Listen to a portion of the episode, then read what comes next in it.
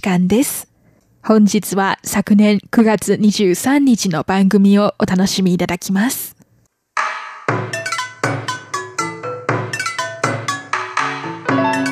続いては文化の台湾の時間です。この時間のご案内は中野です。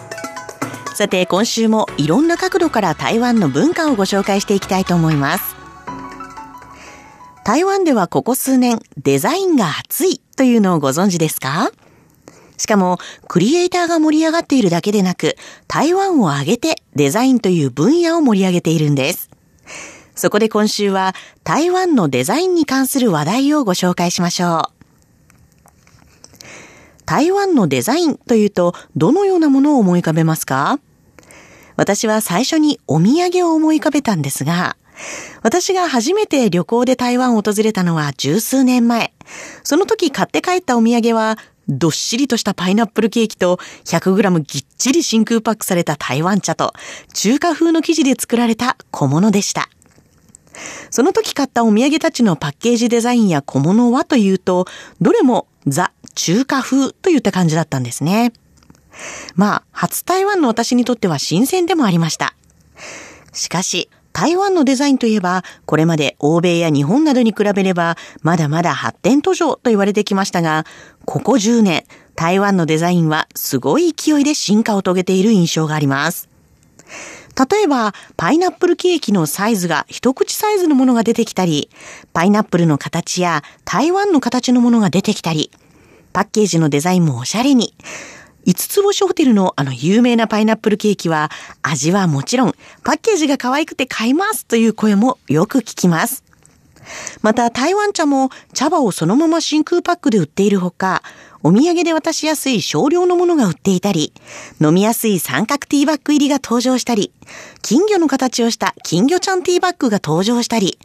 パッケージも従来の高級感あるデザインの他に、ポップカラーのものやおしゃれなタイプなど、伝統的なスタイルだけでなく、新たなスタイルがどんどん出てきています。金魚ちゃんティーバッグなんかは2014年と2015年にドイツのデザイン賞を受賞していて、そのティーバッグでお茶を入れるとまるで本物の金魚が泳いでるかのように見え、その可愛さから大人気になりました。そしてそのあまりの人気についには日本の京都にもお店が進出しましたよね。また小物で見ても以前はお土産の定番といえば中華風の小物が多かったんですが、2008年頃からは台湾の2番目に大きいエスニックグループ、ハッカ人の伝統的な花柄の布、ファープーファープーが注目を集め、そのファープーを使った小物は、これまでの中華風のお土産とはまた違うと人気に火がつき、今では台湾っぽいお土産の代表的存在ともなりました。これほどに一気に急速にデザインが発展しているのは何ででしょうか？台湾は歴史上、日本だけでなく様々な外来民族に統治されたことで多様な文化を持っています。もともとそういったベースがある上に、実はここ数年、政府が自国の文化をより強いものにするために、デザインを重要政策の一つにしているんです。何でも台湾のデザイン産業の発展を目的とし、各界へデザイン美学を重視するよう呼びかけるため、経済部は2003年に国家級デザインセンターである台湾クリエイティブデザインセンターを設立。そこから広く一般に美学を広めることを始めました。そしてデザインを産業に取り入れ、国際的なデザインともコラボレーションし、デザインアワードを開催することで国際的な影響力を持つようになってきました。実は台湾は2年連続で世界四大イノベーション大国の一つとなっていて、行政院の蘇定省委員長も、もし素晴らしいクリエイティブ能力がデザイン力と融合して工業、科学技術、文化と結びついたら、さらに付加価値を生み出すことで、より大きな収益を生み出し、経済成長をもたらす重要な鍵となると語っています。昨年10月には蔡英文総統がデザインと台湾の強い製造力を融合することで新たな価値をもたらし、メイドイン台湾をデザインイン台湾にグレードアップすると公言。それを受け、今年2020年は台湾クリエイティブデザインセンターを台湾デザイン研究院 TDRI に格上げし、省庁間の資源を統合してデザイン力を台湾の重要な政策価値と国家戦力にするとしています。このように政府も以前からデザイン力に対してとても注目をしているだけあって、2016年の総統選挙の時、候補者の蔡英文氏の選挙キャンペーンのビジュアルデザインは、台湾の書籍や CD ジャケットなどを数多く手掛け、台湾で最も注目を集めているグラフィックデザイナーのアーロン・ニエ氏が手掛け、それまで若者からよく言われていた選挙グッズのダサさや、それぞれの政党が持つカラーに縛られていた慣習を打ち破ったスタイリッシュなデザインで広く注目を集めました。また台湾の街中にはかつてのタバコ工場をリノベーションした松山文化クリエイティブパークや日本統治時代の酒工場跡地がアートイベント空間として蘇った火山1914文化クリエイティブパークをはじめ、各地にアートスペースがあり、しかも古いものも新しいものも、そして新旧が融合したものもあり、実は台湾の人たちはとてもデザインが身近なところにあって自然に触れていて、まさに老若男女広い層にデザインの美学が広まっているのを感じます。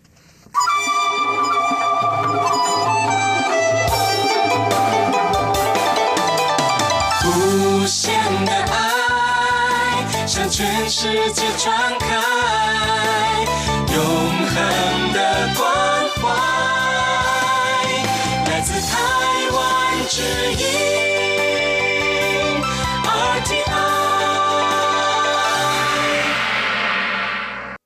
そんな政府が力を入れていることもあり、デザインがとっても身近な台湾では、毎年秋に政府主催の大型デザイン展、台湾デザイン展が行われます。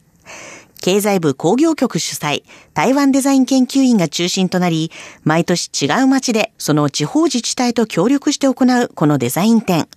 今年は台湾北部の町、新築で10月1日から11日まで、チェックイン新築、連来フォンをテーマに、新築公園、バスターミナル、そして新築市の旧市街地までの2キロにわたって展示エリアが広がります。このチェックイン新築連来フォンは英語でチェックイン、新しい竹と書く新築、そして人、来る、風と書きます。この人来る風なんですが、新築は風が強いことで有名で、風にお城の城という字を書いて、フォンタンという別名があることから、風の城においでという意味があるほか、人、来る、山だれに風という字を書いて、子供のことを言うときによく使うんですが、お客さんが来ると興奮してよくはしゃいでいるという意味があります。それをもじって最後の字を風という字にして、ここではみんな新築に集まって一緒にこのイベントを盛り上げようという意味にも取れます。新築といえば新築サイエンスパークがあってエンジニアの街または台湾のシリコンバレーとして有名ですよね。そんなイノベーション都市の情報に昔の生活の記録をこうさせ、デザインをツールにして新築に誘うと同時に、この都市にもチェックイン。人々と街の歴史の記憶や空間を結びつけ、生活体験が行えます。これは一つのアフターコロナ時代の心と体の革新的な体験を紐解いていくものであり、新築の生活博物館をめぐることで、一つの未来の新築にたどり着くものでもあり、2キロの歩く街を軸とした展示場兼遊園地でもあり、参加型の自らが作り出した文化の記憶の端末機でもある。デザインによって新旧が入り混じった新築を楽しめるようになっています。毎年その土地にあったテーマをもとにデザインと街を融合させるイベントですが、一言にデザインと言っても枠にとらわれず様々なアプローチをし、どんどんと新しい感性が生まれていきます。